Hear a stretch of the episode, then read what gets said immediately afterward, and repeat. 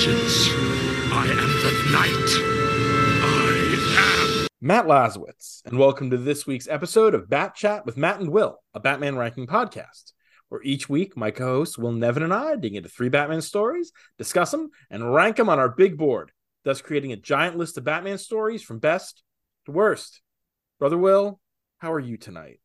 I'm doing all right. If the audio is a little off, I am recording from a luxurious uh, hotel room. It's got two rooms. It's that Ooh. nice. I'm at the bar room. Where are you on Strange New Worlds? I am caught up. Okay, so you are ahead of where we are in the reviews because I've been fucking swamped all week, and Mark is probably ready to slit my throat. Uh, if you're listening to this, Mark, I'm sorry. We haven't talked about uh, Lotus Eaters yet, but I was pleasantly surprised with this uh, this last uh, comedy episode. I didn't hate it, and Ethan Peck was fucking amazing. The comedy was mostly so character based that it worked really well. It wasn't look at the jokes, it was this is a character in a particular situation, and the comedy spun out of that.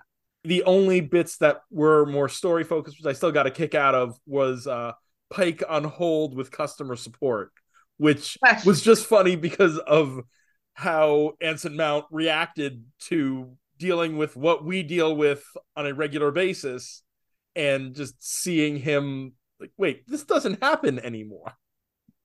But yeah, I was going in expecting a real kind of tedious comedy of you know manners and we didn't quite get that. So that was a pleasant surprise. And then lotus eaters last week i just i loved. I thought it was the strongest episode to date but then this one was right up there too. Lotus eaters fascinated me in that it felt like a classic trek script with new trek aesthetics oh oh oh did did you read our review? I have not yet. Okay I usually so, wait until I watch the episodes, and we watched it on Sunday, and I just haven't gotten around to reading it yet. so do you know why it felt like a classic trek episode? Was it based on a a script? it was a recycled pitch or at least parts of a recycled pitch. So philip jose farmer and Sure. forgive me if i did, is that is that I- author ring a bell Yes, yes. okay so he he pitched it originally as let's see if i can remember the title of the short story uh sketches among the ruins of my broken mind Hmm. that sounds familiar uh he pitched it to roddenberry and I, look i'm just learning this from reading the memory alpha shit he pitched it to roddenberry roddenberry says it's too cerebral. And so he he goes off and's like fine i'll fucking write the short story about this object that enters earth orbit and causes everybody on the planet to forget three days of memory including the you know the the day that just happened. And so in his short story that proceeds on the planet for eight years and dystopia happens. Meanwhile i'm watching the episode and i'm thinking god damn it. What was that short story i read 20 years ago that's like all of this thing is in the planet orbit and it's making people forget all their memories and like it just spirals into this this horrible uh thing and like so i'm like i'm trying to pay attention and then i'm trying to google and figure out what it was.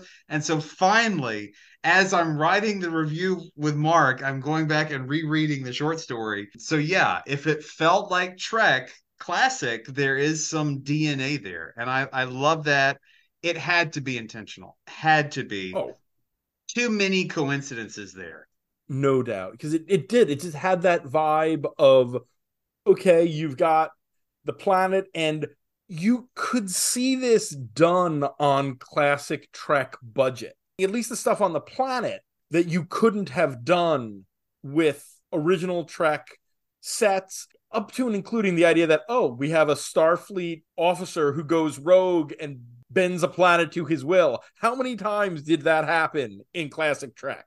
That was an absolute trope. And yeoman like- kurtz i presume yeah. And you couldn't have done the the space stuff necessarily. You couldn't have had Ortegas flying the ship that way just because you didn't have the. I fly the ship. Oh, that was so good. Oh, so good. We are recording on a Tuesday to help accommodate our guests. We once again have a guest, Patreon backer, friend of the show, writer at Comics XF, Robert Secundus. Rob, welcome back. Evening, evening, fellas. Um, someday when I have a few more bucks, I will shell out for the rest of the Star Trek DVDs and renew my childhood love and jump into that all that later stuff. But alas, today is not the day. Hey, uh, Bobby, I just give him a Paramount Plus login. It's fine Oh, that that would be appreciated at some point. because we're family here. We are family, and it is family that does the worst things to you. Thank you, Will. No. Oh, look, look.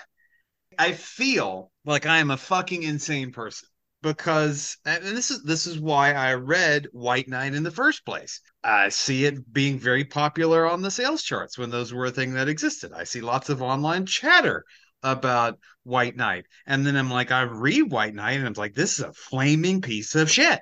And I'm like, I must be crazy. So it's nice to commiserate with people who can read this book and recognize it for what it is, which is bad comics. I am going to go into a bit of discourse here, and bear with me on this, okay? Strapped in, ready. Ready to go. One of my favorite podcasts is We Hate Movies. It's, as they call themselves, four fat New York comedians sitting and watching bad movies. Towards the beginning of most episodes, one of them says this phrase that I'm about to paraphrase. For them, it's movies. For us, it's it's okay to like a comic book. There are plenty of bad comic books that I know I like. A lot of stuff from the 90s that is empirically not very good. But what one has to do when interacting with problematic or bad media is to look at it critically. The thing that is the problem that I find with the Murphyverse and the fans of the Murphyverse is they do not look at this stuff critically. They look at it as the greatest thing to ever come out.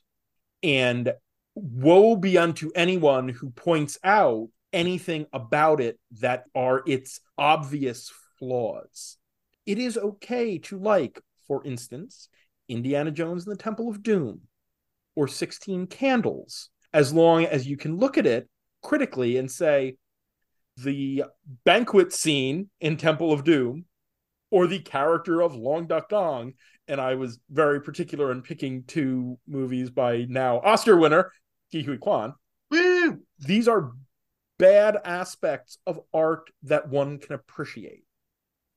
If someone can read these the the Murphy stuff and admit freely, I'm reading this because I like an edgy, a quote unquote edgy take, or I like his art, or I'm looking for something that just blows up superheroes as we know it without putting much thought behind what to do with it after.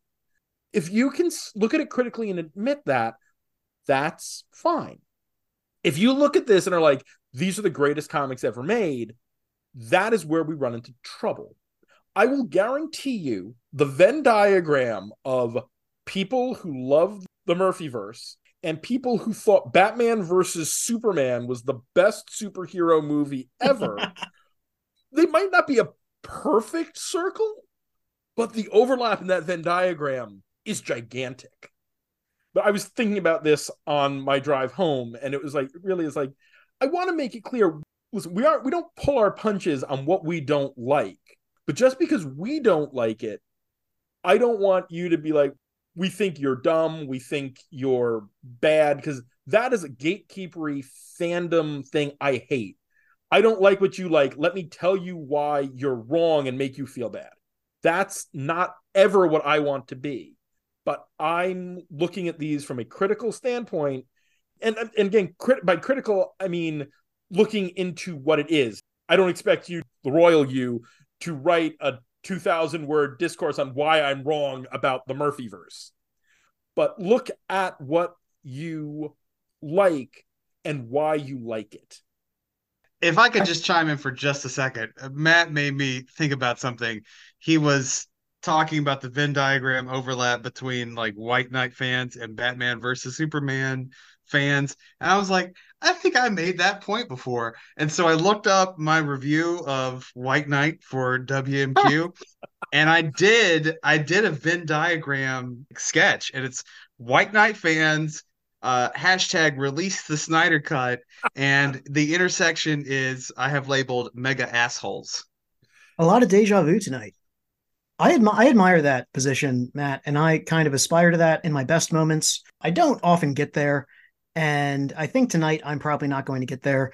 But I am genuinely grateful uh, to you, Will, for putting me through this torture because I feel like after reading, I had never read White Knight itself before in full, nor the book that we read for this evening. Um, but I read both in prep for this, and I feel like it was genuinely enlightening on a few levels about it, it, it, was enlightening. It had a window into why certain comics become successful and why certain comics develop uh, followings and fandoms. Like, I genuinely think I do understand why people like Sean Gordon Murphy's stuff.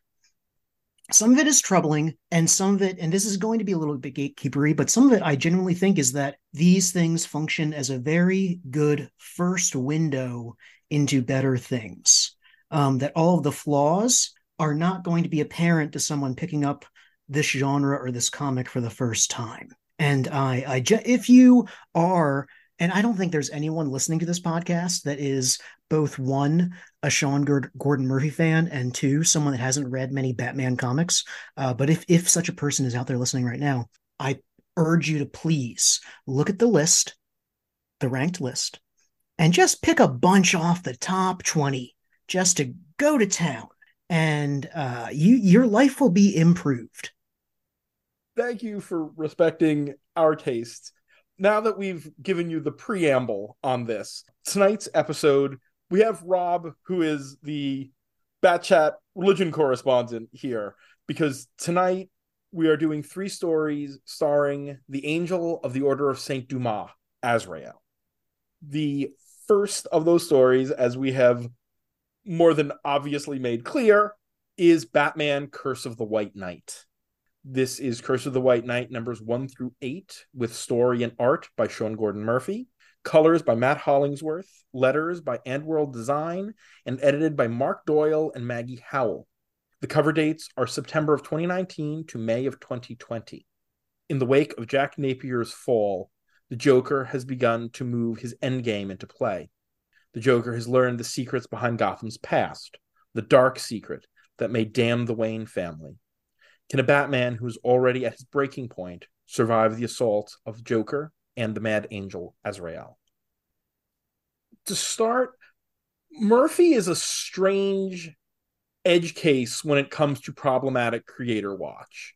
Murphy has never actively associated with something like Comicsgate.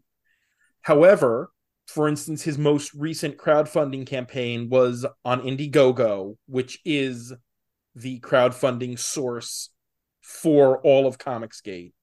And his rules of the Murphyverse contains certain Comicsgate dog whistles. So while I cannot really attach to him something like I can to Ethan Van Sciver, who's actively a proponent of Comicsgate. And Murphy has chosen to not work with certain Comicsgate creators after it was made clear that they were active scumbags. There are certain things around his work that appeal actively to the Comicsgate crowd. He I think gives off the air of someone who wants to maintain respectability. I think he's a lot smarter guy than his comics uh, because I think he has like looked in other fields and especially like looked at political commentators and seen that there is like this path you can walk where you're just the centrist, you know, asking questions and you make a lot of money off of people on one side who would benefit a lot from being able to point to you and go, but that guy's not radical. He's in the middle and he's producing stuff that we like. So surely we're the reasonable ones. Glenn Greenwald a few years ago before he really went off the deep end, that sort of thing. I've never heard it described that way, but that makes a lot of sense. Both great comics and terrible comics, it is very difficult to decide where to start because there is just so much to go at here. Well, if if I could lend a hand, a suggestion, if this is going to be an Azrael episode, let's start with his depiction here, which is a generic ass Rambo ass Iron Eagle ass 80s action story hero. As comic book fans, alternate universes are sort of part of our DNA. It's something we accept. The thing about the Murphy verse that I find so utterly frustrating when it comes to it as an alternate universe or an Elseworlds is that it feels like Murphy wants to have his cake and eat it too. It's just enough outside of what we get out of the mainstream DC universe that he's able to do whatever the fuck he wants with these characters. But close enough that some of the characters are right out of the DC universe, and some are so vastly different that it leaves you in this place where there's almost cognitive dissonance. Batman, Nightwing, Batgirl, Gordon, Joker, until you get to the Jack Napier stuff, are all pretty much right out of the DC universe. And he's constantly making references like, oh, you remember that? You, you remember when Babs was paralyzed? You remember that? I remember that. Yeah. And it seems like this exists somewhat in continuity with Batman the Animated Series, as there are references to specific moments and points from Batman the Animated Series, but also things that aren't. 89 too. 89 too, absolutely. Good God, this book drips in fan service. This stuff is just fan service bit after fan service bit. And the thing about it is, it's fan service that doesn't benefit the story. It's just there so people can go, hey, you see that? You see that thing? Fan service is fine, but it works best when it is serving what the creator is trying to say. And none of this does. This is just there to be, oh, you see that cool moment? Oh, we're going to bring in Bane for three pages so we can have Azrael fight Bane and completely waste the character. The, the way that this comic is so long and yet um, everything has to be compressed extremely for anything to move forward at all infuriates me. Um, but to, to riff on your point about fan service and about Elseworlds, I have a similar frustration. And I think that a good Elseworld either um, comments on the original by being drastically different in some way or distills the original. You know, I, I think that Elseworlds that are somewhat close can be really good. Like I think one of the best Spider-Man stories are those opening arcs of Ultimate Spider-Man. And it goes back to the material, and instead of making drastic changes, it tries to refine things. I think that's great. The thing that really frustrates me about Murphy most is that in each of these stories that I've read, he has so many kernels of an idea that could be interesting, either commenting on or distilling the original in some way, and then he makes them boring instead. And Azrael is a perfect example because, like you say, ultimately, Curse the Night White is largely about this guy who uh, has a he's a soldier man back from somewhere overseas where he killed a lot of people and he did it ironically sometimes and he's dying of cancer and he has religious delusions and he's going to be better than batman for some reason because he's secretly a uh, plot twist by the end the actual wayne and bruce wayne is not a wayne there are so many things in there that could be good. For example, Azrael to me as a character is originally a guy who was brainwashed by a cult and then aspired to be something better, failed, gave into his worst impulses instead of giving into his better impulses, and then after that, slowly and progressively over the years, refined, stepping away from that cult to discover who he really was, what he actually valued from that original source, and um, how he really could live up to the Batman without trying to consume that for himself. And so having a guy who was a soldier instead of in a cult, that could be really interesting. There's all kinds of similarities between the way armed forces uh, work at their worst and cults work. There is so much to the idea of him being connected to the Waynes in some way, given that his most famous story is about trying to replace Batman. I think there's so much interesting stuff you could do with him, and it's not there. None of it is there. He's just a guy who beats people up and kills people and then makes a fancy Batman suit and then loses. And that's it. But he's got special services uh, friends who can get sexually assaulted and then um, rip throats out. Oh, that one line doing the, the throwaway line about trigger warning, leap forward five seconds, was captured and raped for a month before Azrael saved her. Why is that line there? You could just say was captured. You did not need that gratuitous line but Murphy loves to throw in lines like that every now and then to prove how edgy he is. There's a line oh, yeah. in the interrogation scene where Harley is interrogating Joker.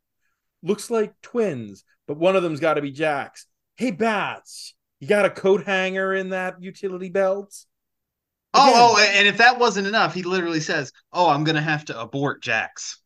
One way or the other it, oh it's just th- these lines serve no purpose other than look at how cool and edgy i can be. And look is the key is the key word there because it's never actually edgy. It's only signifying the vibe of edginess because both of these stories in his universe that i've read are largely about taking some bit of twitter discourse about batman and then going maybe it's a little true and taking a few politics things and sprinkling them in really lightly and going, huh, people talk about this concept. Are we going to examine it in a way that might be troubling to the average reader? No. We're just going to mention the thing. So it feels like, as you read it, it feels like you're reading something forbidden. Ooh, he said a thing that I've heard my friends say before, and teacher got mad at them when they made that kind of joke. So I know this must be really out there. And then the ultimate goal by the end of each story is to arrive at a status quo that feels radical, not actually is, but feels radical, and feels radical not for our world, but for children's superhero comics, and doesn't quite get there. And so, yeah, I think if I have to peg three crimes of Sean Gordon Murphy, Murphy it's number one, his weird at once ultra compressed and ultra decompressed comics where word bubbles cover his art all the time and people say nothing. Number two, it is taking things that could be interesting and making them boring. And number three, signifying edginess without actually risking anything sincerely that would be troubling to the status quo. Robert Secundus just ethered the man. I'm going to trigger you, Will, because oh, no. I'm going to use the word that is going to just make you rant, and I'm okay with that because that's what we're doing here. Mm. Murphy's favorite thing in both of these books, but especially in this one, even oh, more no. than the first. Oh no. Is his buzzwording of the elites. God. God. That was a thing that I have noticed in my reading of his work because I have read a lot of this, you know, Murphyverse stuff in addition to Punk Rock Jesus. He likes to take these concepts and he likes to, to distill them down to just a label. And so in the first book, it's all about like the rich and the powerful profiting off of Batman's destruction, the Batman disaster fund or whatever he leaves all of those economic themes behind in the first book, but he carries over the label to the second, and he just expects you to just kind of like remember that. So we have constant mention of the elites. So it's not just Batman talking about the elites, but it's Gordon who's running for mayor talking about the elites. It's uh, Joker talking about the elites. It is definitely not this Amanda Waller character named Ruth who's working for the elites. And it just makes the it makes the dialogue feel weird and stilted and it drags every scene to a crushing halt and it just makes you, you know, grit your teeth a little bit. I would call the elites a straw man if we ever actually encountered the elites But we have Ruth, who is their proxy. We find out that we have a laptop with the name of all of the elites, but we never actually deal with the elites. We find out that a bunch of their money has been passing through and laundered through Wayne, but we never find out how that's working. When I first read that, I'm like, oh, well, I guess Lucius Fox doesn't exist in this universe.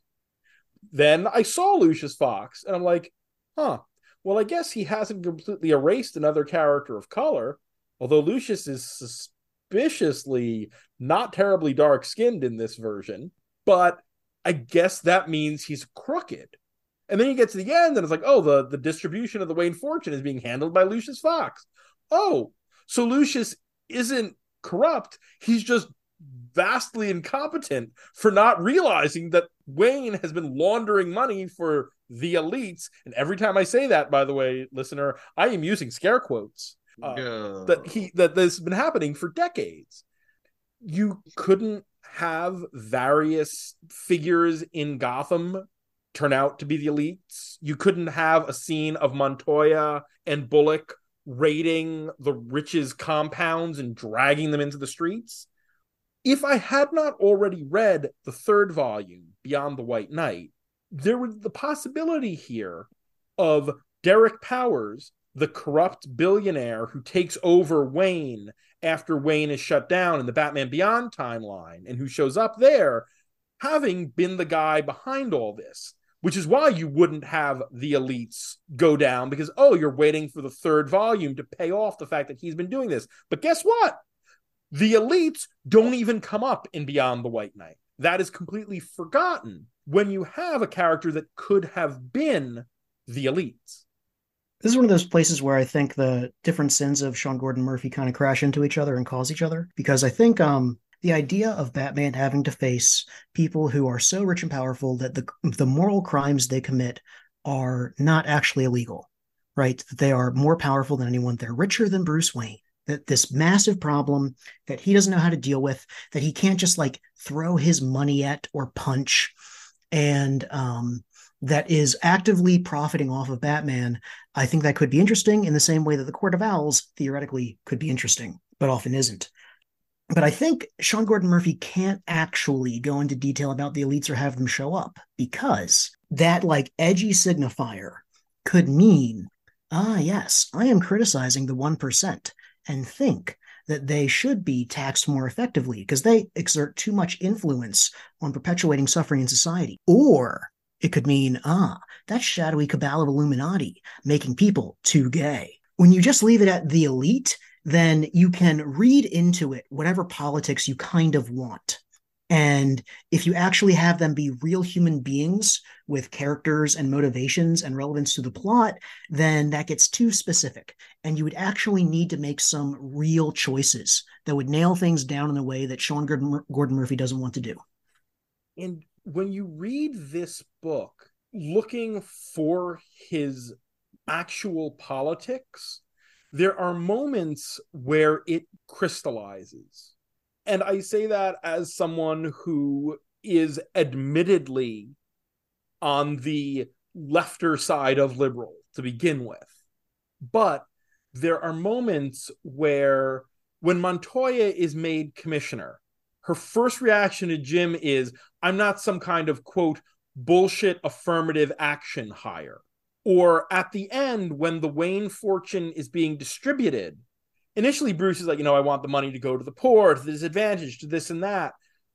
But conveniently, a lot of the money winds up going to the police for better equipment.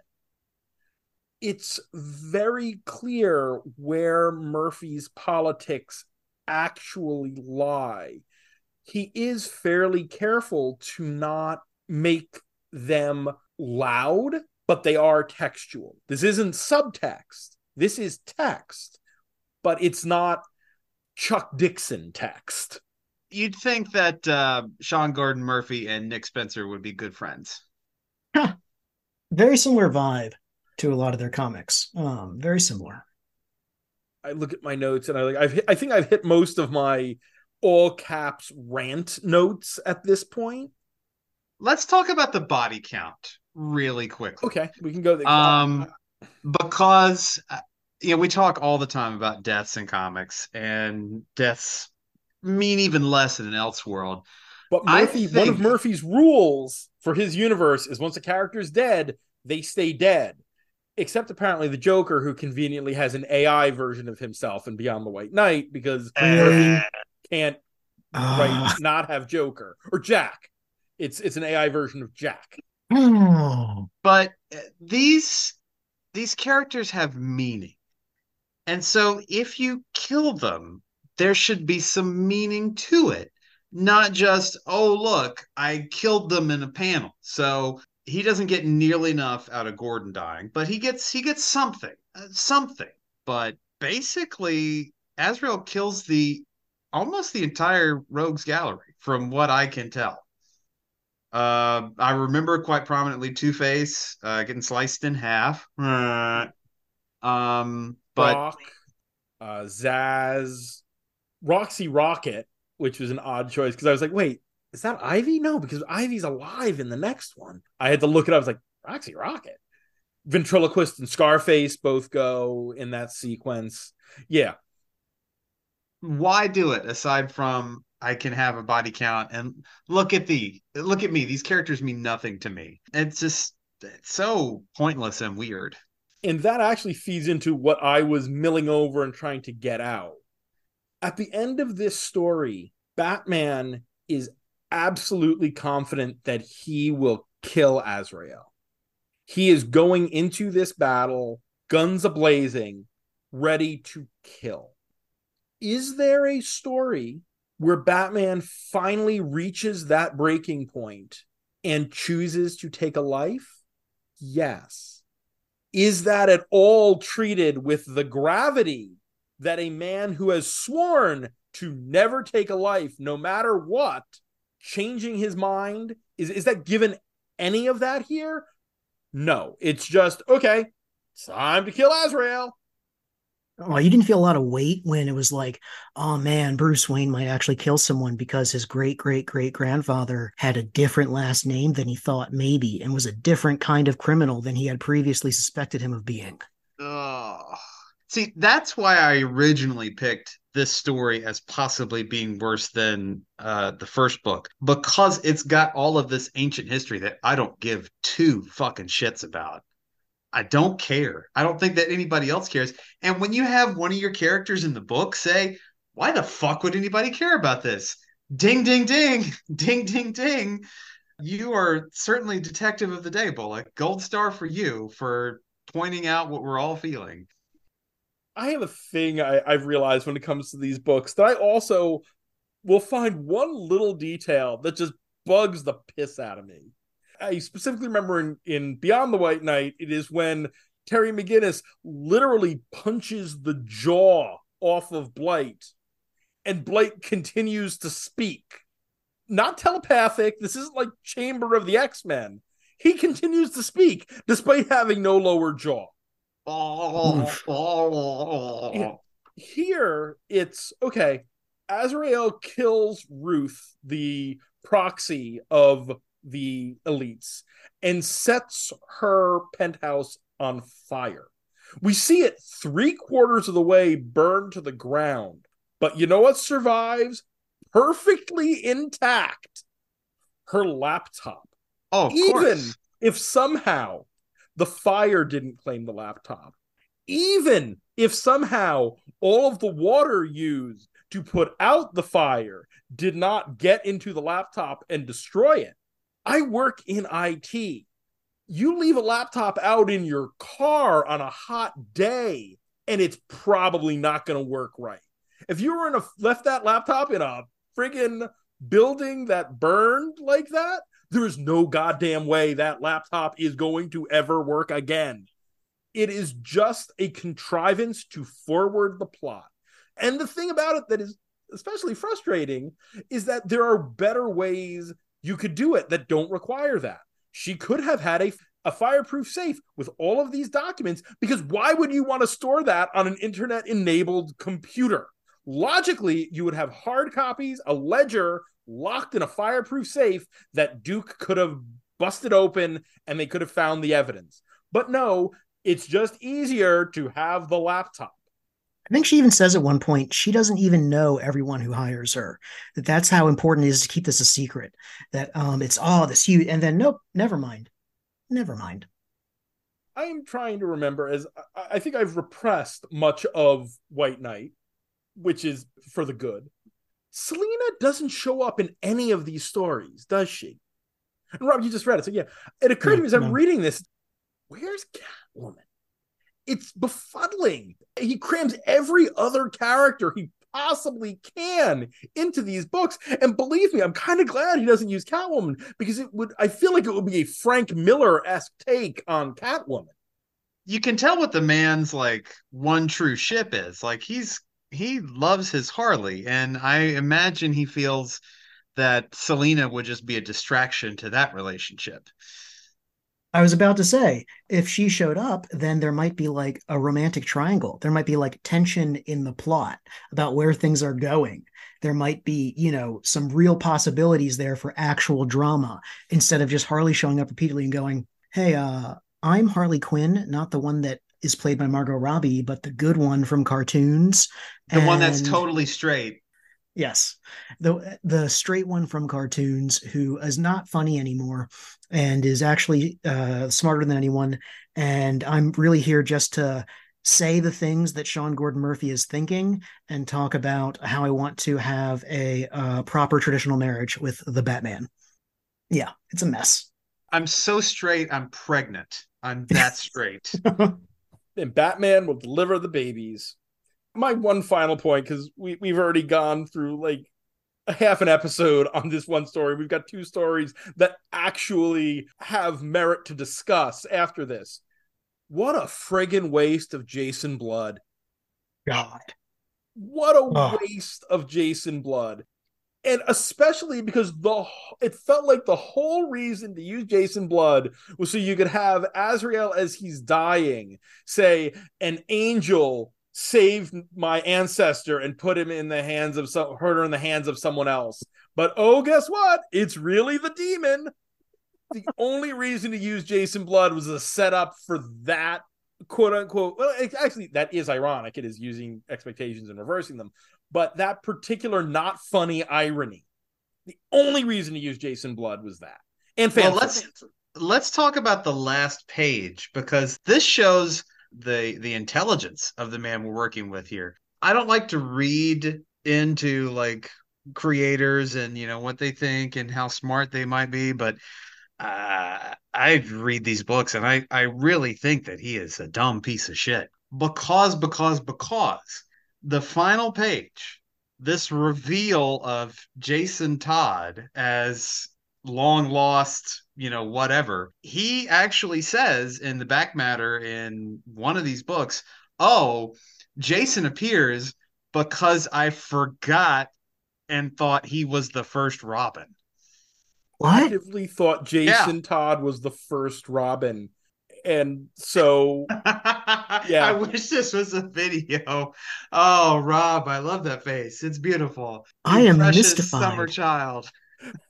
How anyone could who's ever read Batman could assume that Jason Todd was the first Robin. And as I said, I think in one of our print reviews of this, or possibly in White Knight, Batman can take Tim Drake as a third Robin because he got it right with Dick. Yes, Jason was a mistake. Jason died but he can see Dick Grayson and be like, this can work. If the first Robin is Jason, if the first Robin gets off the handle and is murdered by the Joker, then choosing to take a second partner like that means your every terrible thing that the worst internet hot takes about Batman are. Ultimately, that factoid confirms my suspicion that Sean Gordon Murphy doesn't actually like Batman. Since most of the books seem to be about takes about like it's taking why Batman is bad, the hot takes, and then shoving them into about okay, maybe here's some reasons why he's still cool, even though he's bad.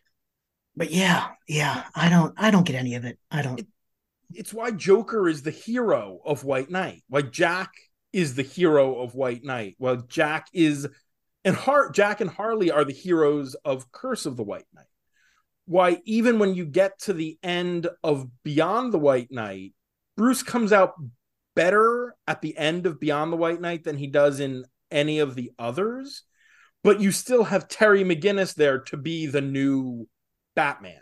And you shuffle Bruce off to help form the Murphyverse Justice League, which, oh boy, you don't have to read it. But at the end, you get FBI agent Diana Prince and John Stewart who need his help because of this alien out in Kansas. no. Oh, yeah, the next Full on volume by Murphy is White Knight World's Finest. That's literally the title. We're going to come full circle to where we started with a, a Batman versus Superman. All right. Boo. Okay, I think that's it.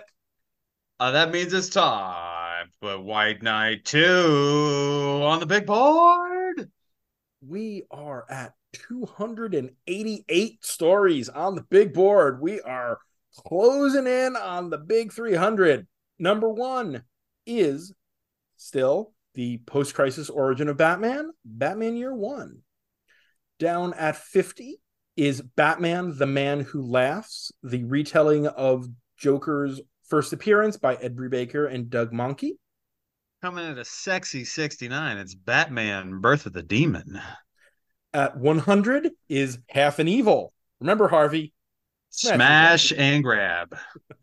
at 150 is Batman 89 Shadows. 200 is Scoop of the Century, the first appearance of Vicki Vale and the Mad Hatter. 250 is Your Face is Your Fortune, a Golden Age Catwoman story. And the bottom, 288, is the original White Knight.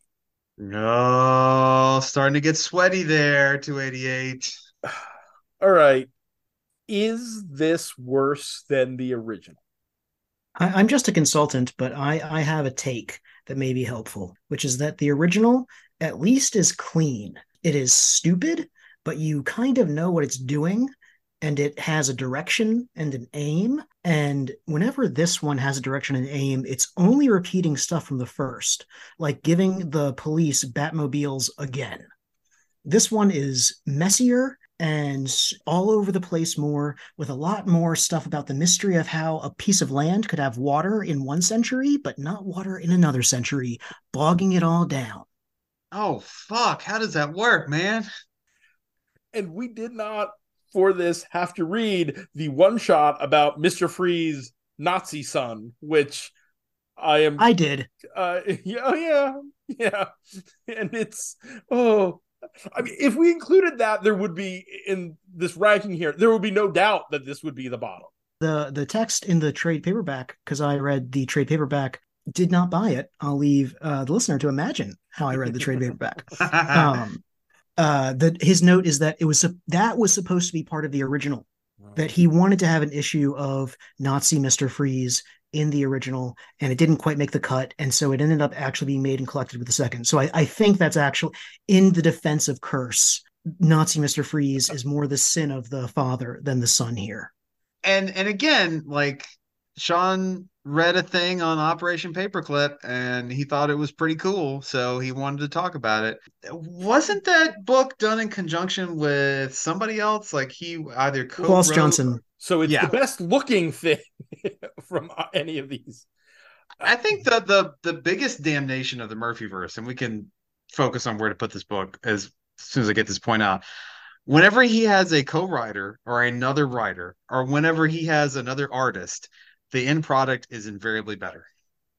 one momentary tangent and and speaking of on problematic creator watch here it's it's sort of funny last night i recorded an episode of the patreon bonus our son pete for wmq over with dan grote where we're talking about warren ellis oh boy problematic creator but ellis does something similar where ellis loves to like go down google rabbit holes and then pull in all these weird facts into his comics but Ellis is a better writer.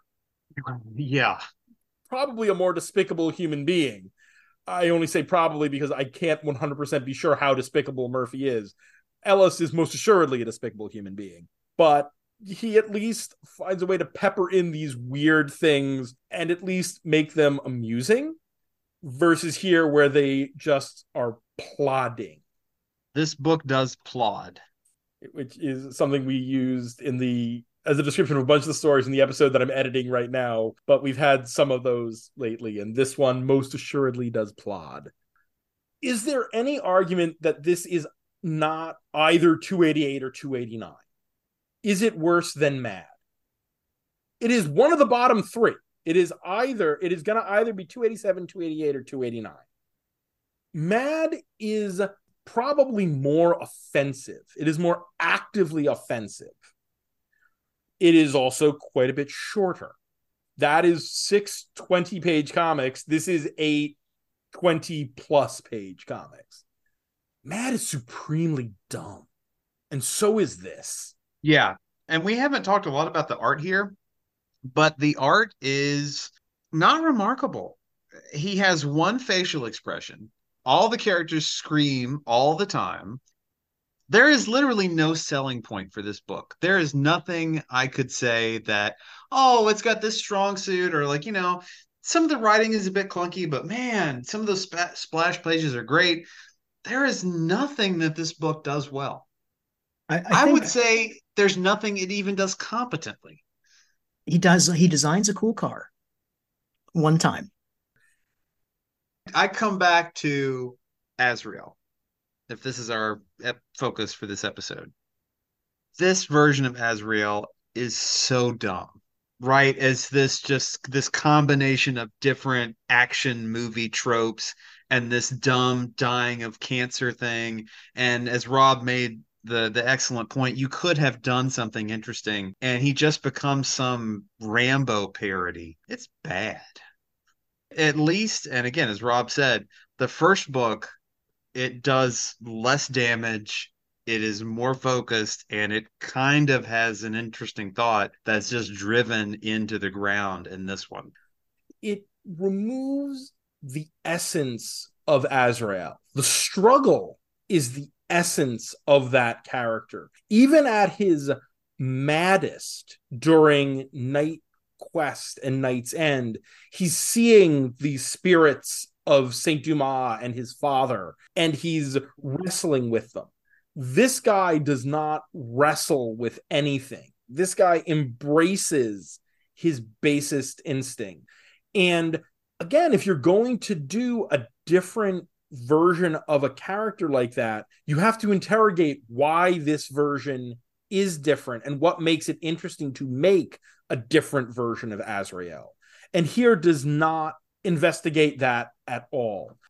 This is the worst. This is the bottom because at least the version, the Jack Joker of White Knight, while I have there are myriad problems with it, there is at least some thought there as to why he is the way he is, why he's struggling with these differences.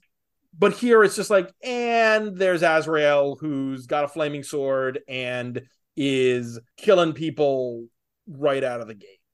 So, yes, Curse of the White Knight is the new bottom of the barrel. Congratulations, Sean. I feel I so knew privileged. to do it. So privileged to be here. And thank you both because you have now uh, provided me on this podcast both my favorite comic of all time, Ostrander Mandrake uh, Spectre, and my least favorite comic of all time, Curse of the White Knight. so you have defined both poles of my reading existence. Uh, we contain multitudes, Bobby. after that particularly long opening to tonight's episode, our next story is Fallen Angel. This is Azrael, Volume 1, numbers 1 to 7. The writer is Denny O'Neil, with pencils by Barry Kitson, inks by James Pascoe, colors by Demetrius Basoukas, letters by Ken Bruzenak and Digital Hellfire, and edited by Archie Goodwin and Chuck Kim. The cover dates are February to August of 1995.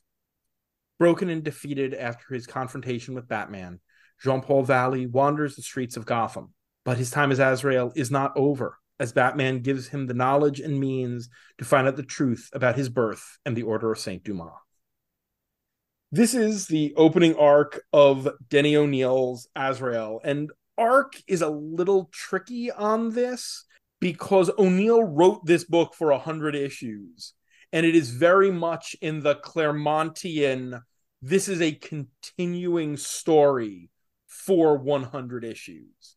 It follows Jean Paul's arc throughout that entire time. But this does end the fallen angel storyline, which immediately goes into another thing there. This book, as a series, more has acts than it does arcs. That one through 27, I believe, is act one, because that 25 through 27, I believe, is the fall of the Order of St. Dumas and then you have this sort of angel at large then you have the agent of the bat period and then you kind of reach the fall of azrael at the end. Like you can really divide the series into four acts versus arcs. Listen this was a long set of reading to begin with. Doing 27 issues to get the entire first act of this book would have been pushing it. In the future no more than 15 books in a week. That that, that is my new limit maybe that we can stretch that a little here or there, but I have two podcasts. I have two podcasts to read for every week. I had to squeeze in another seven issues for WMQ and one for our son Pete. This was a lot of reading. I didn't crack last week's books because all I was doing was reading for the podcasts and and you know they should probably be good if we're going to pile them on. Uh, i will say this this is all contained very nicely in a trade. The these seven issues showcase 94 and what was that first story that we've already read and i've already Batman, forgotten? Sword of Azrael. The difference is that one has batman before it and the other one is just sort of Azrael but that was yes the original for the first appearance of azrael with the Quesada art and all, all by Denny 11 of those read very nicely together. It's a good trade. And I, I did extra reading this week. So I, I went back and reread that. Uh, to me, the, the visuals here are great. The ending is such quintessential mid 90s bizarre, wacky comics. Some of the stuff with the homeless and the alcoholism is kind of problematic. Uh, but this this is a fun read. O'Neil was an alcoholic. O'Neil was a recovering alcoholic because for those out there who have do not have alcoholics in their family or have the experience, most alcoholics never say they are cured. An alcoholic, once they have stopped drinking, is eternally a recovering alcoholic. And O'Neil spent much of his life from, I believe, somewhere in the 80s until he passed in the 20, 20s, maybe the 90s, as a recovering alcoholic. So I think Dr. Brian Bryan is him wrestling with that a little and putting the worst of his experiences into comics. Not an excuse, but at least a reason for that somewhat harsh portrayal of alcoholism. I don't even mind it so much as being harsh as just being so unrealistic, right? I can buy a man who thinks he's an angel and carries a flaming sword in a comic. That doesn't take me out of the comic. But where we have a guy who is constantly, can I get a drink? Can I get a drink? Can I get a drink? Can I have a drink? Do you have any drinks on you? Like uh, that was obnoxious. Tuesday for a bottle of rot gut today this is a series, especially this first act.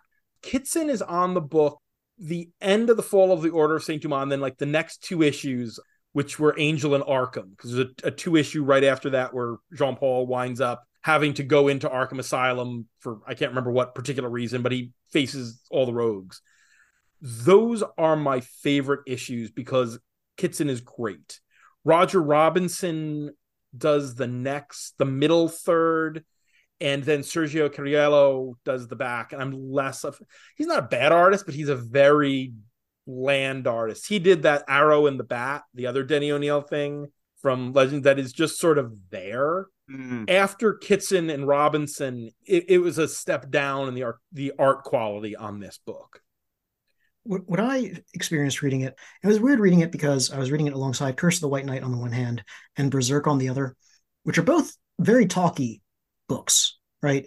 Mhm. Um, it was just like a such strong contrast between um, this book that is continuously horribly composed in like its layouts and in its speech bubbles to make sure that words are overwhelming you at all times versus something like berserk where a conversation between nobles is depicted with such elegance and grace and flow and oftentimes like beauty as gripping as an action scene and in the middle we have and i'm not as familiar with this artist with this artist's work, but it felt to me like a kind of quintessential 90s character of art where it is trying to be ornate in its layouts at times, not to the point that overwhelms you, but just enough to make the page a little more interesting, just to make you follow the scene a little bit more, and to spread out the conversations so that as you um, follow all this exposition, it doesn't feel overwhelming. It feels like you want to keep going because the art isn't like something interrupting the text. It's something that actually is providing the mood for the text in a way that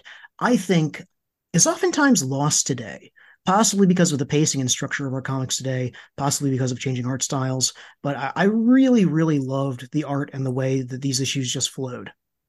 I don't know what Kitson has done very recently, but he worked steadily through the the 90s. He did this, he did 12 issue JLA year 1 with Mark Waid. He did some Legion of Superheroes. He and Denny did a Batman Punisher with Azbat's Punisher, one of the first Huh. Marvel DC crossovers of this period. I have a sketch in my Batman sketchbook that is Azrael by Kitson, an Azrael bust. It's one of my favorites. It's stunning. He did a big run on Adventures of Superman. I mean, I'm I'm seeing work as recent as the mid as like 2017 and he's as I said he's still doing the con circuits within the past few years so he's he, he has a solid strong body of work and it is very much of this period.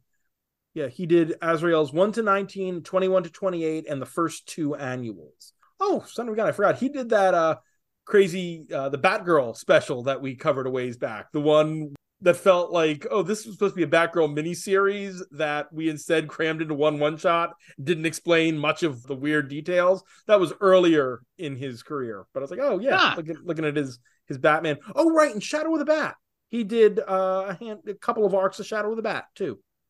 A lot of lot of batman and yeah, a lot of dc like he's got some a, a fair amount of marvel some spider-man some doctor strange some ff uh, a little bit of avengers but when it comes to america he's he's a brit uh, and his the majority of his work is dc a lot of work with mark waid. He did some uh, creator owned stuff with waid too you can look at this book and be like yeah this is a 90s book.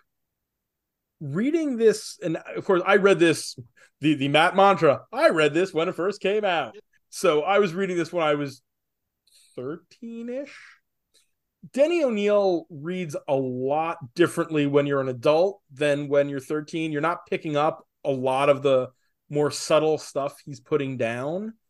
And i find it somewhat hilarious that there's an undercurrent in here I mean, it's very clear when it comes to Jean Paul and the system, but we see more of it about the external and clothes and how they represent the inner person and the obsession with clothes. I mean, the first line of this book is give me your shoes.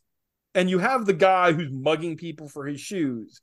You have when Jean Paul and Brian are about to be shot by the Order's hit squad, the one guy's take off the coat. I don't want bullet holes in it. And Sister Lily and her reaction to wearing clothes that aren't her monastic garb for the first time and all the stuff about the system and how the costume is part of what makes him Azrael. That is something that is woven throughout this book. And I know I did not pick up anything like that when I was 13 years old reading this and being like, boy, it's cool that, you know, this globe-trotting adventure, which is still cool to this day. But there's a lot more here than just that. I think because it's a 90s DC book, and I haven't read too many, mostly ones that I've talked about on this podcast. And again, I thank you both because I think it is maybe my favorite kind of comic now is a 90s DC comic that ran for 50 to 100 issues. I think you have that kind of space, you're able to be delicate and subtle um, so that you actually do include complex themes that uh, more mature readers can pick up on instead of just like announcing your one theme and then shoving it in the face all the time. You you have the space to draw these little strands of characters and show in each character just this one subtle thing that you you might play with more as you go forward in the next hundred issues. Which, on the one hand, makes the story I think less satisfying on its own, but reading it, I can tell like I am going to enjoy the next 93 issues of this comic. There are going to be ups and downs, but it has set up something really interesting one thing that still to this day makes me scratch my head, but a little less so having read some more of things Denny had to say about the genesis of this book. When you read the original Batman Sword of Azrael, the Order of Saint Dumas is just this handful of rich assholes who have inherited this money through the centuries. There isn't this baroque organization that we see here. Denny didn't plan to do this series. Denny didn't think that out of KnightsEnd they would want to do an Azrael series. But while most people didn't like Azrael as Batman, which is what they intended, Denny thought there was something that could be done with this character. So I feel like this version of the Order of Saint Dumas that we see here wasn't necessarily what he intended when he created them in Sword of Azrael. So it is a little bit of a retcon, but it makes for an a more interesting foil than oh hey it's just a bunch of rich guys because it is this cult. There is this insane devotion and it lets denny play with some really weird and wild religious stuff. Rob you specifically said with the golden head Oh, yes. So I was stunned to see the golden head in this because this is a real medieval legend. I think oftentimes it's a bronze head, but there's this great uh, academic text. I forget the author's name. I apologize, but the title is Medieval Robots. If you look for medieval robots and specifically look for like scholarly press books, um, you will find this academic study of these legends, legends and folk tales from the Middle Ages that are effectively about what we would describe as robots today, different kinds of automatons.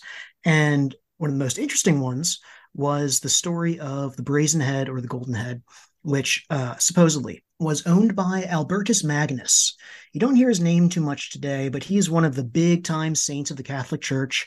At his time was a huge philosopher, really important thinker, and he was said to have this head, which was designed so that it had delicate mechanisms on the interior that would be moved just by the motion of the stars. And that complex mechanism could do things like calculate immense sums. It could perform all kinds of actions. You could ask it questions and it would try to work out the answers given on the data you had given it. And one day, a young monk walked into Albertus Magnus's uh, cell to clean it up because he had just been brought in and was assigned, okay, you're on cleaning duty. And the golden head started talking to him. And the monk said, Oh no, it's a demon, and smashed it to pieces. And Albertus Magnus came in and was like, Why did you kill my computer, man? And the young monk was like, It was a demon. It talked to me. Bruce Magnus was like, no, it was a complex machine that I used to advance my knowledge. The young monk was like, oh, I'm so sorry. Can I, I help you rebuild it? And then Albertus Magnus was like, I'm sorry, this thing, um, because of the alignment of the stars and whatever, we can't build something like that for another thousand years or so. And the young monk was Thomas Aquinas, who more listeners probably know if you are all familiar with Catholicism, because he is the guy who has shaped Catholic theology and thought more than anyone else. So um, it's this weird folk story where, if it was true, a medieval guy made a computer and then the most important Catholic theologian set history back a thousand years by destroying it accidentally. But if it's not true, it's still a fun story about two of the smart guys from that era one of them radically misunderstanding the other. And it, it's a weird pull. In this book, Saint Dumas is the speaking brazen head. So clearly, Denny O'Neil had stumbled upon some like old medieval folk stories and things which uh, aren't like it's not radically obscure, but clearly he's a guy who did some reading and found some interesting stuff. I think you you very well described Denny O'Neil right there. When you look at his books, his his fascination with Zen shows up in the question. The fact that he was one of the the fathers of social consciousness in mainstream comics with Green Arrow, Green Lantern. He was a thinker, and it, it always comes through. I think one of his more interesting characters is here in this book with Sister Lily, who is an absolutely fascinating character and a character who again grows and changes over the course of this series. She comes and goes, but she's probably in more of the hundred issues than she's not. I mean, there's a whole period during No Man's Land where everybody's out of the picture because Jean Paul is in the No Man's Land, but nonetheless. What I find fascinating with Lily is it would have been so easy to write her as the non-believer in the church who's just scheming for power. But no she's as much of a true believer as brother rollo the head of the order. She just believes he's wrong. And so it makes her a much more nuanced character and it does not make her fall into a dragon lady stereotype which it would have been very very easy to make her into this traditional quote unquote scheming female and she's very much not. There's much more nuance to her character. And she feels like that at first too, where she, she showed up and it's just like this nun in shadows. And she's like, I want you to murder the guy in charge. You're going to follow my machinations. And then as they escape, she stops and goes, I'm scared. I've never been outside the walls of this place. And it's not necessarily a change in that moment so much as it just is like th- this woman is both things at once and people can be both things at once. They can be powerful and thoughtful and like scheming in some way and also vulnerable and fr- frightened and um you know at once learned and scared all these different things. Um yeah she fascinates me. She's one of the big reasons why i want to continue reading the series. And setting her against talia for those who haven't read it we get a couple issues with Ra's al Ghul and talia.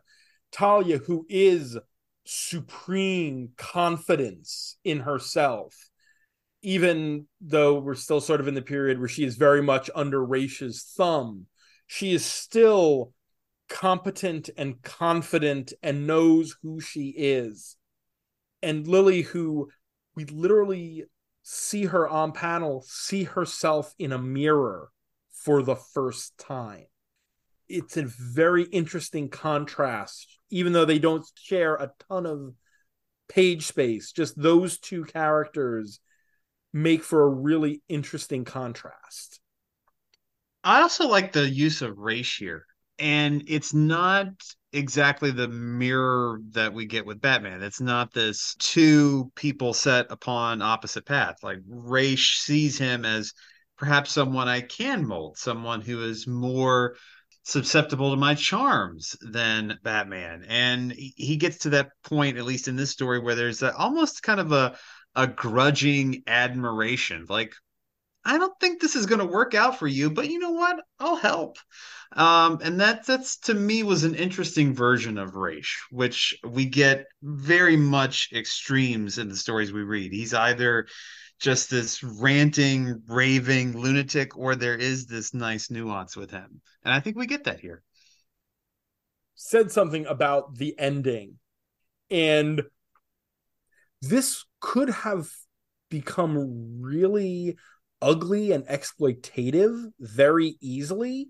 But O'Neil finds a way to thread the needle to the point where, yeah, it's kind of uncomfortable, but it's clear that he's trying to make you uncomfortable. It's not that uncomfortable of, isn't this awesome? And you're like, no, this is awful in retrospect. But no, here it's like, yeah, the experiments that the order is doing to create Azraels are awful.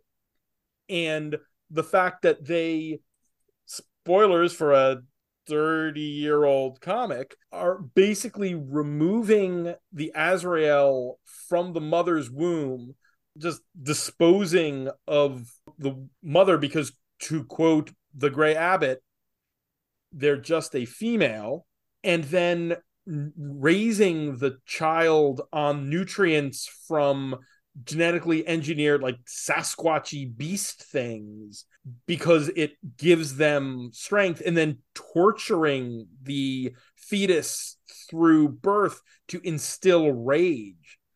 And because angels in dumas philosophy are not anything greater than humanity as a matter of fact they are servants of man. So they are baser things than man. That's a lot of dark and a lot of weird philosophy, but it works because O'Neil isn't treating it at any point with edge lord like joy goggles. No, it's terrible, and he makes it very clear it's terrible based on especially Jean Paul's reaction to learning that his mother has been dead since before he was born, and he's been tortured for his entire life there's this um common Christian, not necessarily folktale, not real canon, but like idea of the fall of Satan. And it goes like this. Um God created the hierarchy of things, right? You have God, who is perfect and eternal and simple. And then you have the realm of intelligences, which are angels, who are not eternal, but they are immaterial. You know, they're they're, they're not changing in the in the way that animals are. And then you have material beings down here as the animals who are not immortal, not eternal, and don't have any kind of will. And then God reveals his plan to the angels, which is there's going to be this weird hybrid thing that is both material and spiritual, that has both a body that changes and decays and some kind of intellectual capacity that transcends that.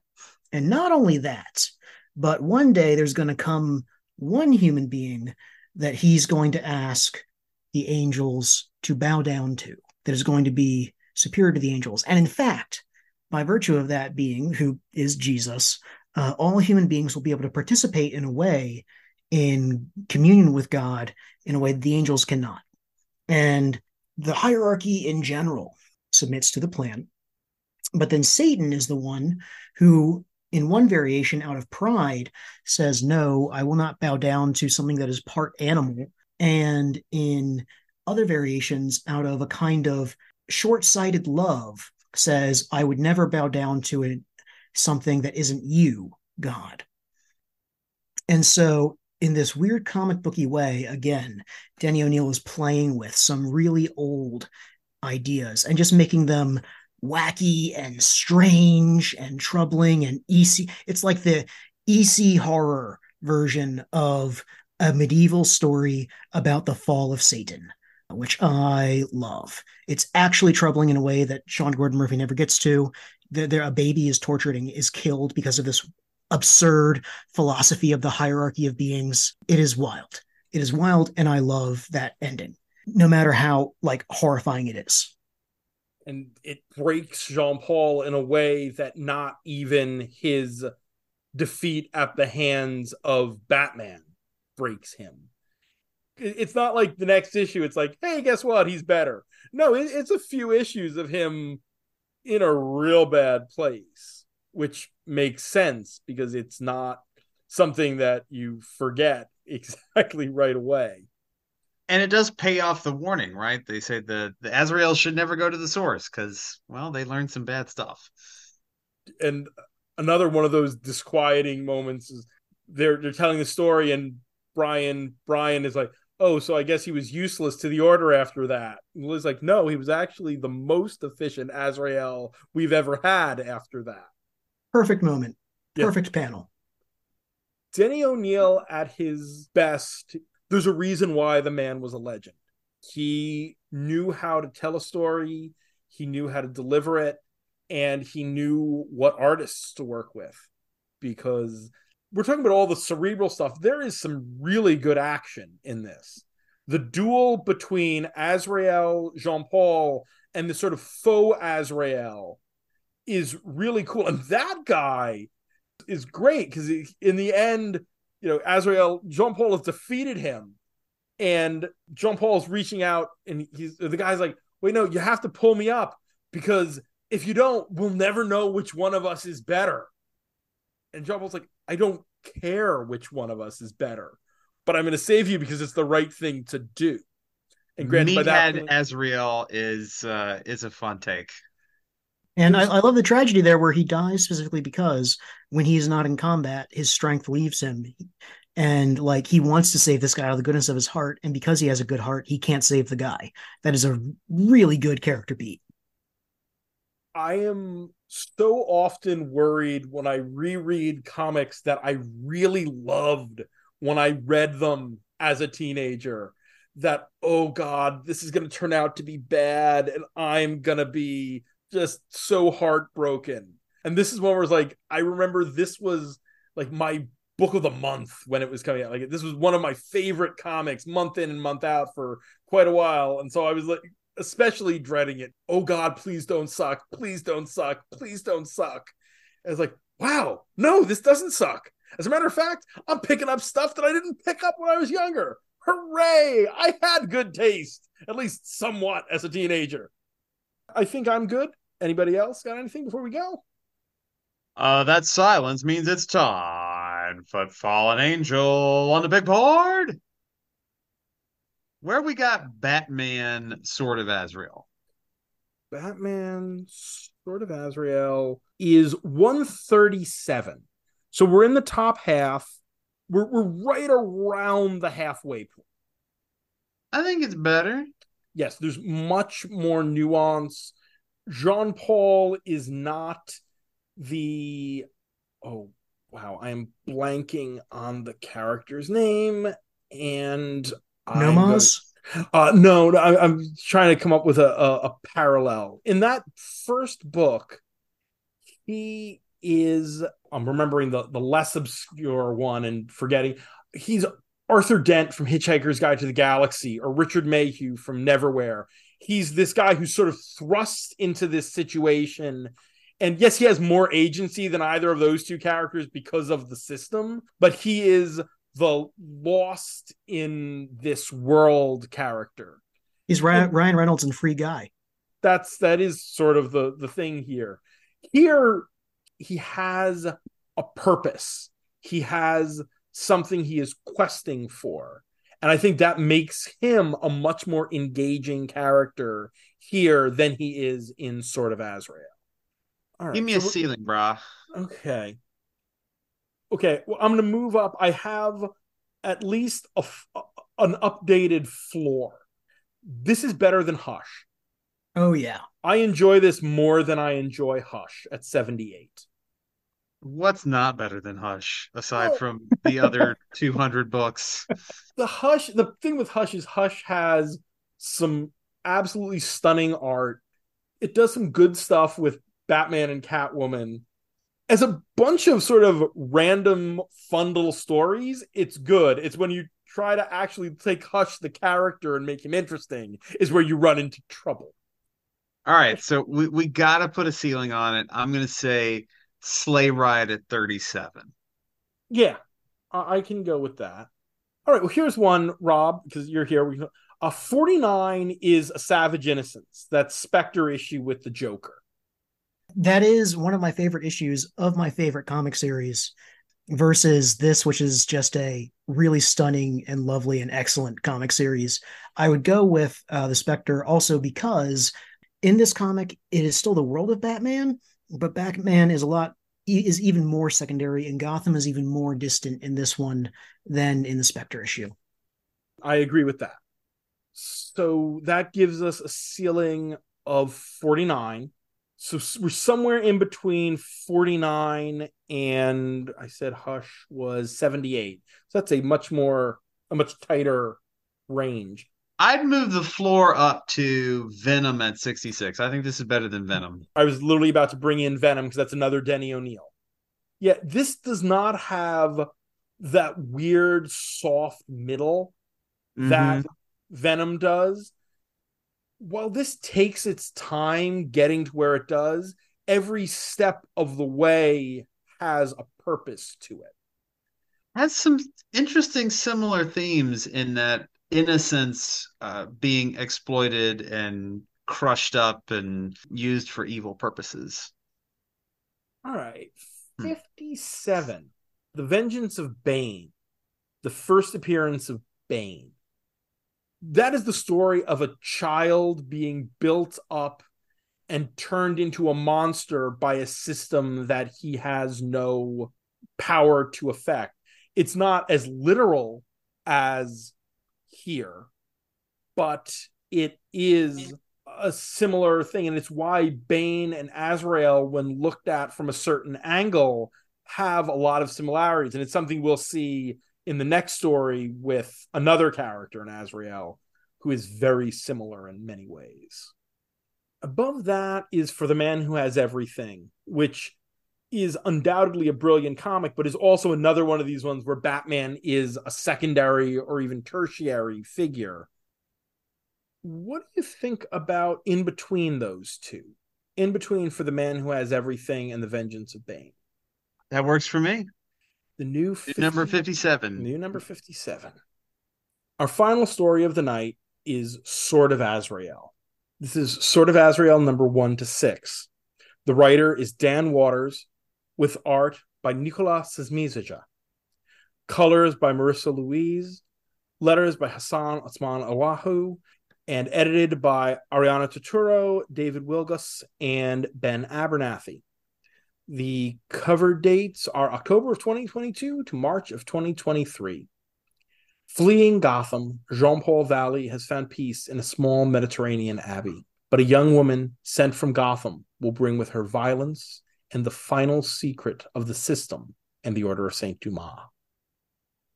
So this is the the story that sort of that Rob really wanted to come on here and, and talk about because there are some things here that spoke to you. Folks, uh, this story, let me just get real close up to the mic here. This story owns. It, it, it rules.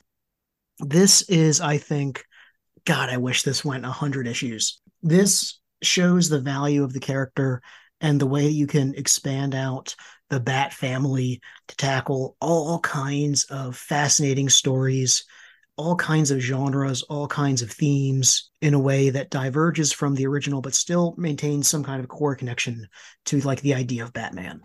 It's a story that goes back to the heart of Azrael, where he is a guy who was in a cult and got messed up by it and is trying to not discard every single aspect of how he previously thought of himself, but is trying to separate what is really himself versus what they put there. And what he learns as he progresses is that he was wrong about the distinctions and the stuff that changed him, like the trauma that he has from being in this horrible, messed up situation, is still part of him. And it's doing himself a disservice to try to put up these artificial barriers. And instead, he has to accept like the fullness of who he is now, that he has to move forward with what's been done to him instead of just trying to ignore or completely sublimate that um, part of himself. And it is beautiful. It speaks to me personally as someone who had some experiences growing up in and adjacent to a cult and uh, was trying to maintain some kind of religious sensibility or spiritual sensibility afterwards. Um, but then, as a comics reader, it also speaks to me because so much of this comic is deeply smart and thoughtful and well researched and complex. And so much of it is the dumb comics bullshit that I love.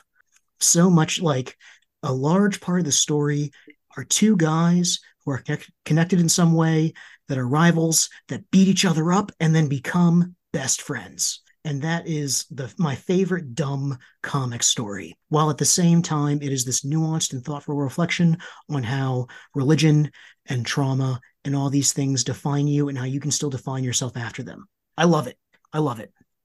I would like to point out that rob did that whole monologue and he did not mention the biblically accurate angel oh man multiple kinds cherubim and seraphim. And then at the end, symbolizing his acceptance of himself and the broken person that he is and becoming stronger as a result, that panel where Jean Paul Valley becomes transformed and is himself a biblically accurate angel for a moment. Ah, oh, perfection, perfection.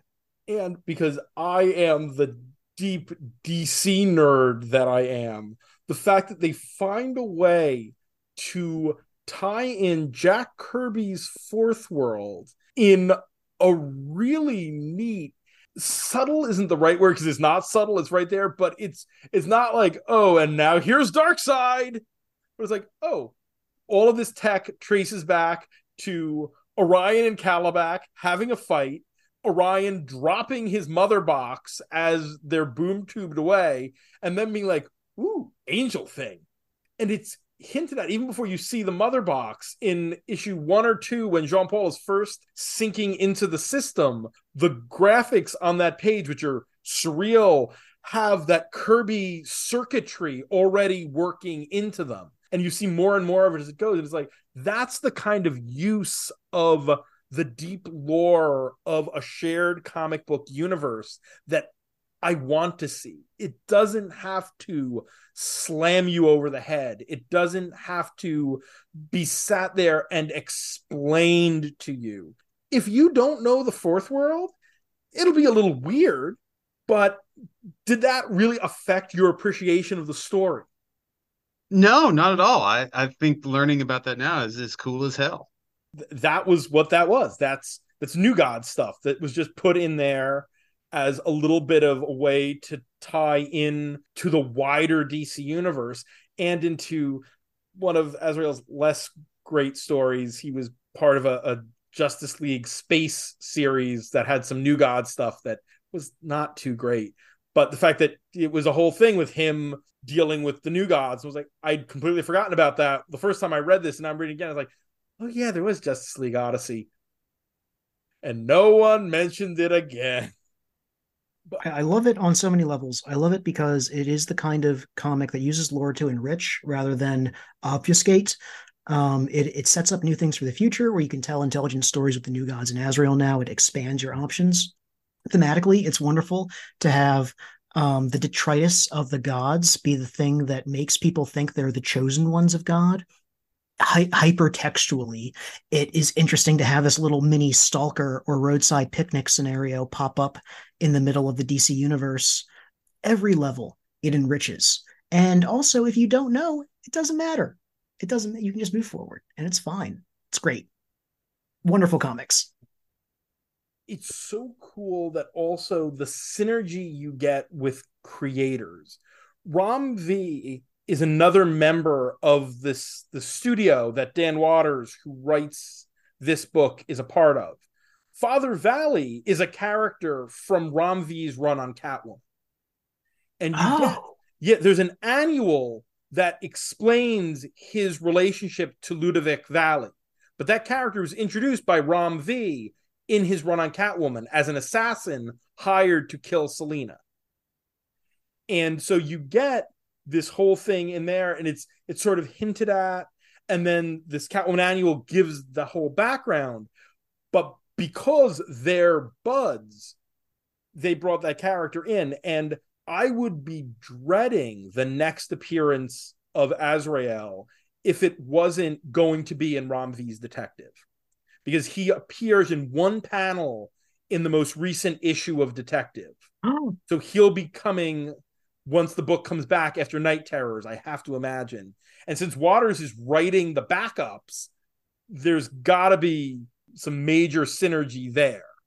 That's tremendously exciting. I'm looking forward to that. And um, reminding myself that I need to read V's DC comics since Ram V is incredible. Yes. Um, but also just what a wonderful character that Father Valley is. Just this Hellsing anime uh, priest with a whip and glasses that are always glaring from the light.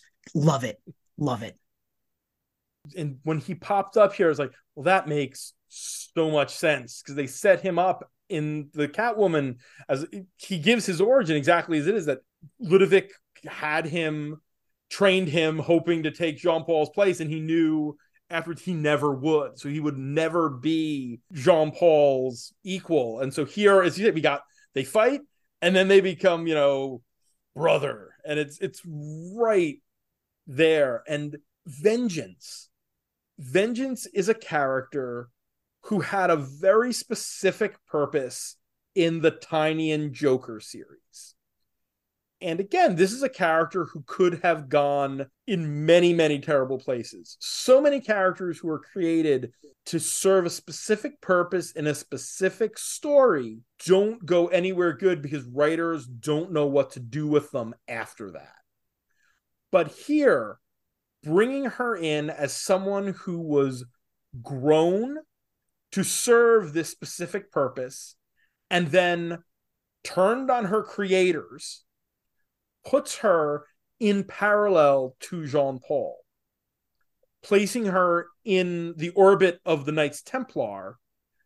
And, and, it's funny as you haven't heard the episode, Rob, but our previous episode that we recorded that hasn't dropped yet, Batman the Scottish Connection, features Rosslyn Chapel and all this Templar stuff. Huh and some stuff with the system tying in there. I didn't even realize it because we booked that episode ages ago. And it, when I'm reading, I'm like, oh, right. This has all that stuff. This is convenient to do that this week, right before we take a deep dive into the Order of St. Dumas next episode. But here we see Vengeance as this lost version of Jean Paul. We have two parallel anti Jean Paul's with her and with Brielle, the woman who is the angel Sariel. We see how they react and bounce off of Jean Paul's realization. And the last two pages of this book are just wonderful. Vengeance, who'd been promised a miracle and is enraged that Jean Paul used Sariel to destroy the mother box and not awaken all the angels. And Father Valley being like, What do you mean? Look, nowhere has Azrael ever let a foe strike him, and then he has never shown them compassion. Nowhere in history have you seen an angel change its will. And her drop to her knees and ask if she can also receive absolution and that Azrael is no more the angel of vengeance, he is the angel of mercy. I want more of all these characters. But if Jean Paul never appeared again after that final splash of him wounded with Father Valley under one arm and vengeance under the other, with just the angel of mercy, it would be the perfect resolution for everything Jean Paul has struggled with since he was introduced in Batman Sword of Azrael in 1993. It's it's one of those weird comics where it's six issues like every series is these days. And so it could have felt overstuffed or rushed, but because it engages so thoughtfully with the character as a whole, it really doesn't feel like a rush six issues. It feels like a perfect final arc or a perfect first arc while still being satisfying on its own.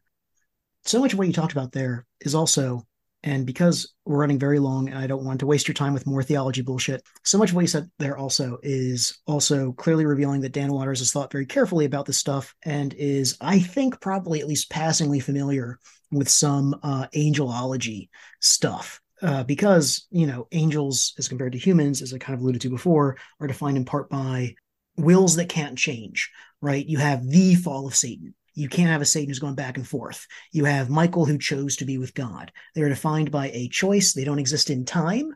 They don't have that arrow of time that we do that allows us to grow and fall and come back again. In the classical at least uh, Aristotelian sort of system. I can't tell you what Protestants think about angels. Wouldn't really know. Um, the babies on the greeting cards work different, I'm sure, but in like the most traditional sense of at least Christian thought on angels, it is that difference between the unchangeability of making a single choice and being defined by it versus being able to change throughout your whole life. As Watters wrote four volumes of Lucifer, yeah, he he spent some time mulling over some of that stuff. Um, he did make one mistake in in the the panel with the cell phone conversation. He does uh, have uh, Jean Paul Valley say, "Brother, I know that a monk can't hear confessions. Only a priest can. Monks can be priests." monk is a kind of religious person. Just uh, instead of working in a dio- in a diocese, a specific like town or region governed by a bishop, instead working in a specific alternate hierarchy with an order dedicated to a certain goal, like a teaching order, or an order that takes care of the poor, or an order that brainwashes assassins, that sort of thing. And so, yeah, monks can hear confessions sometimes, if they're priests. Not all monks are priests. Square rectangle situation. Very minor mistake. Easy to forgive. And, and we haven't even talked about Jean Paul fighting Satan. Oh. Which is we have an issue and a half of Jean Paul fighting this prototype Azrael that is in fact Satan. Homunculus Satan. Yeah. homunculus Frankenstein Satan, who's been patching himself up with people who get lost in the mountains for 400 years. No, longer than 600 years. And the, the fight concludes with an ironic inversion to that previous story we read, where like Jean Paul Valley loses someone because Azrael leaves him when he's not fighting. And in this one, Azrael forces him to take a life so that he feels what it means to actually kill someone. And Jean Paul Valley finally understands that weight. And then that transgression is also what allows him ultimately to reconcile with this other side of himself. Oh, it's a it's a fight with a large guy named Satan. It's dumb comics bullshit and also thematically genius. I love it it's somewhere in his fight with Father Valley, it would have been so easy to just be like, and there's this mother box, and that's how this is has all been happening with the system. But he actually, Father Valley mentions the Gray Abbot, the guy who was at the end of those seven issues, the one who was creating the Azraels. So that is still canon. It is not something that has been forgotten, which you can easily do because there have been like three universal reboots in between Azrael 1 to 7 and now. But no, it is part of the mythos. And the flashback, because we we find that the system is basically imprinted all of the past Azrael's memories deep buried within Jean Paul. When you see exactly who Saint Dumas was. The earlier versions of this guy was obsessed, this guy was a little crazy, maybe. No, he was a heretic. He was a blasphemer. He didn't believe any of this. He was in it for the money and the power. And he founded this order of fanatics who truly believe in him and believe in all of this stuff that he doesn't care about in the least. And that, looking at American culture in the past, let's say eight years, I have often sat and wondered who is the worst person? The true believer in some of these horrible ideologies, or the ones who don't actually believe any of it, but are more than willing to truck in this because it just gives them influence and power and an ego boost. And I I don't have an answer for that. I still struggle with that fairly often. But here you look at it and it's like, yeah, in this more morally black and white world of superheroics, yeah, I have to imagine. I think that Dumas is worse than the poor fellow or Sariel, who really believe this stuff because Dumas is just sitting there more or less cackling, like, I don't care, but I'm going to come out of this one ahead. The cult that I was a part of was founded by that kind of guy. Later, it was discovered pretty explicitly that he founded the order to cater to his own desires and plagiarized all of his writings that had been held oh. as so spiritual and so deep. And yet, I also knew through that order terrible, horrible people who were real true believers who did intense damage to the local communities, to society, to individuals. And so that's something that I've grappled with uh, a lot myself. And I don't think superhero comics with fight scenes involving large muscly men punching each other that are largely read by children or designed to be. I don't think they have to grapple with that kind of extreme moral weight. I don't think necessarily often that they should. However, in the rare circumstances where they do so thoughtfully and carefully and they provide something of value, I think it's wonderful. I, I love that there can be this thing that can resonate with someone's personal experience on something that, that is horrifying. Um, for me, was horrifying, and yet still be its own good superhero comic. Well, unless you have anything else, I think that is the note to end this particular story on.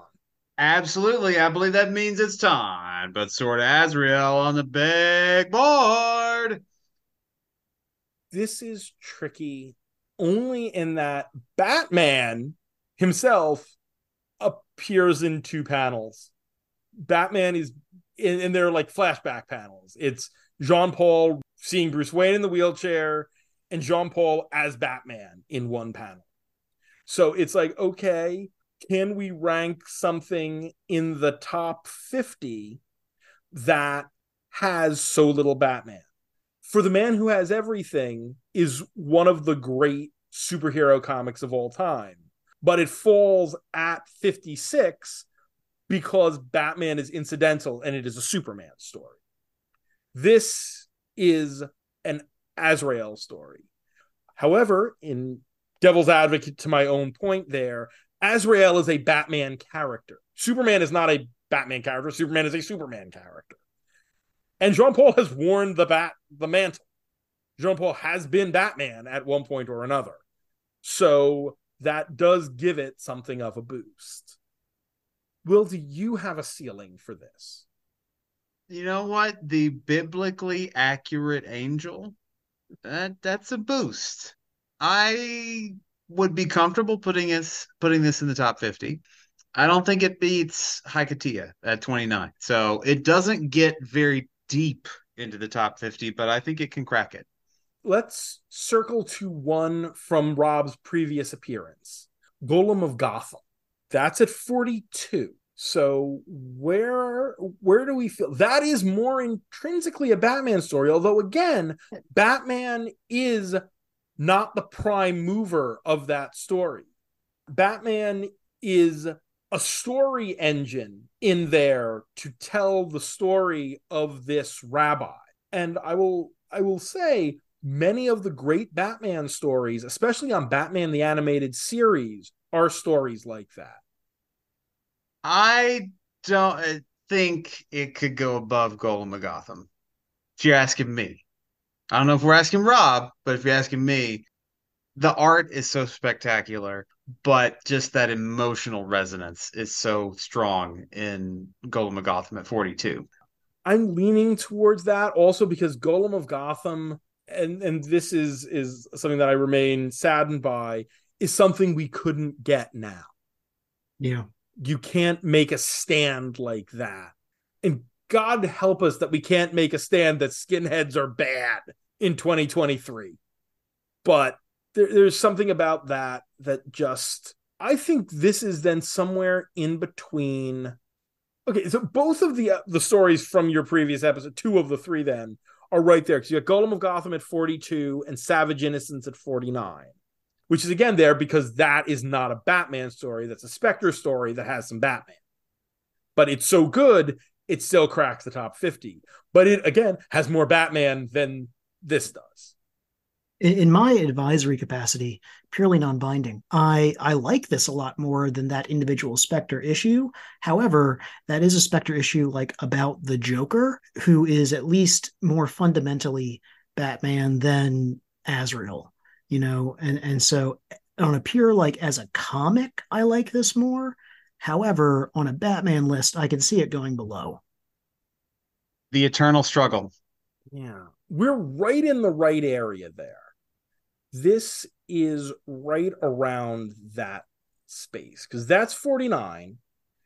50 is the Brubaker Mahnke first Joker story. And Mm-hmm. 51 is Rooftops, the Tom King Batman Catwoman two parter that is the best Batman Catwoman that Tom King wrote. This is definitely above 52, the first part of Eternal. As good as Eternal is, as good as that first part of Eternal is, this is such amazing character work.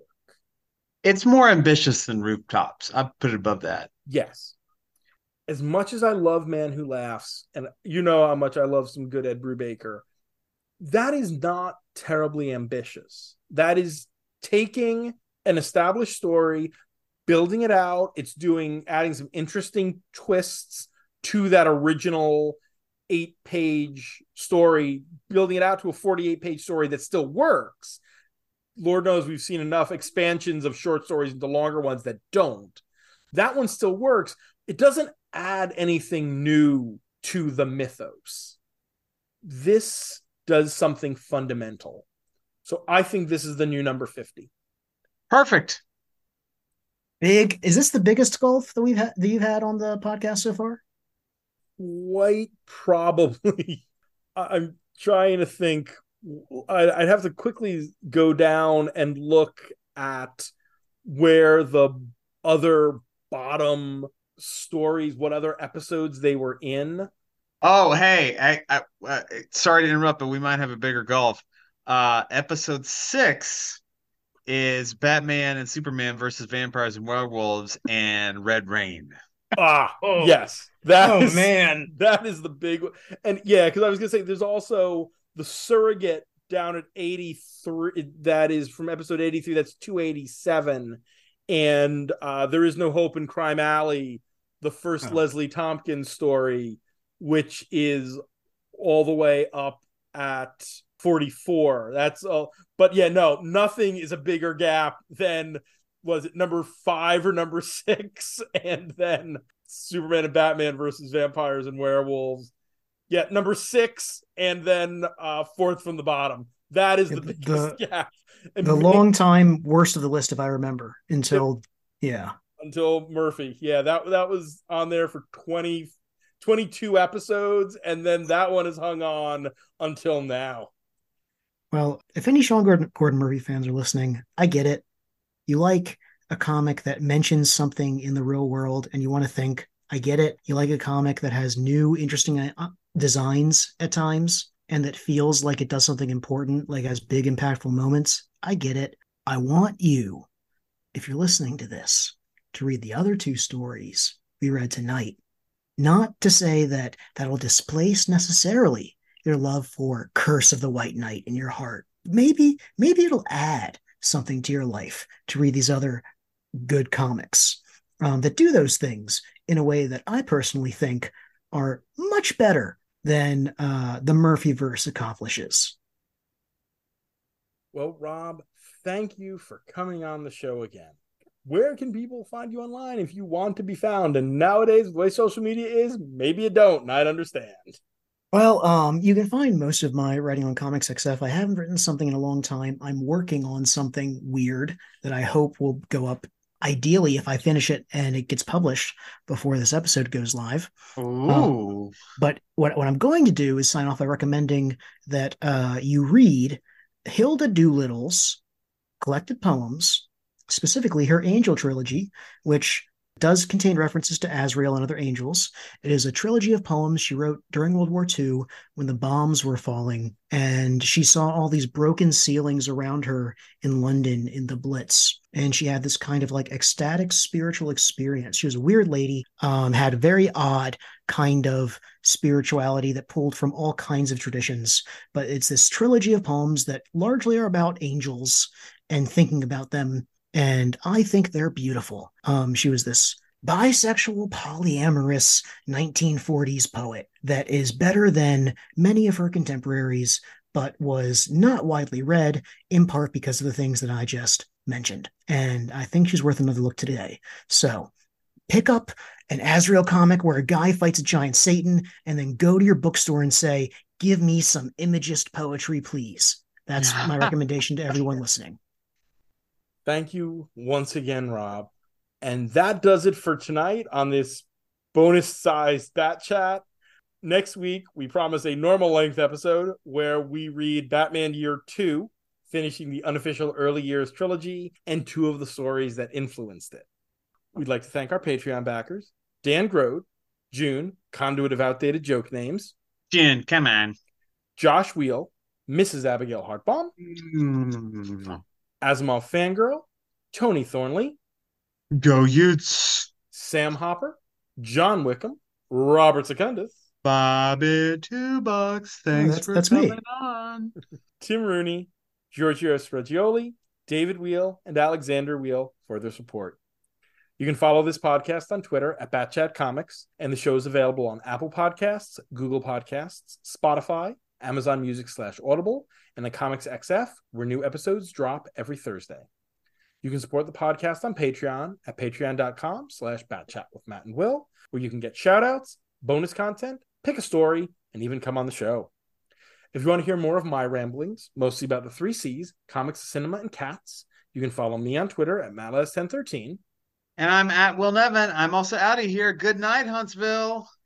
And be sure to visit ComicsXF at comicsxf.com or at ComicsXF on Twitter for our weekly Friday Bat Chat roundup of new Bat books. For my other story, WMQ&A, where my longtime best friend Dan Grote and I interview comics creators, retailers, publishers, journalists, and other related tradespeople, as well as all the other stuff Will and I are writing.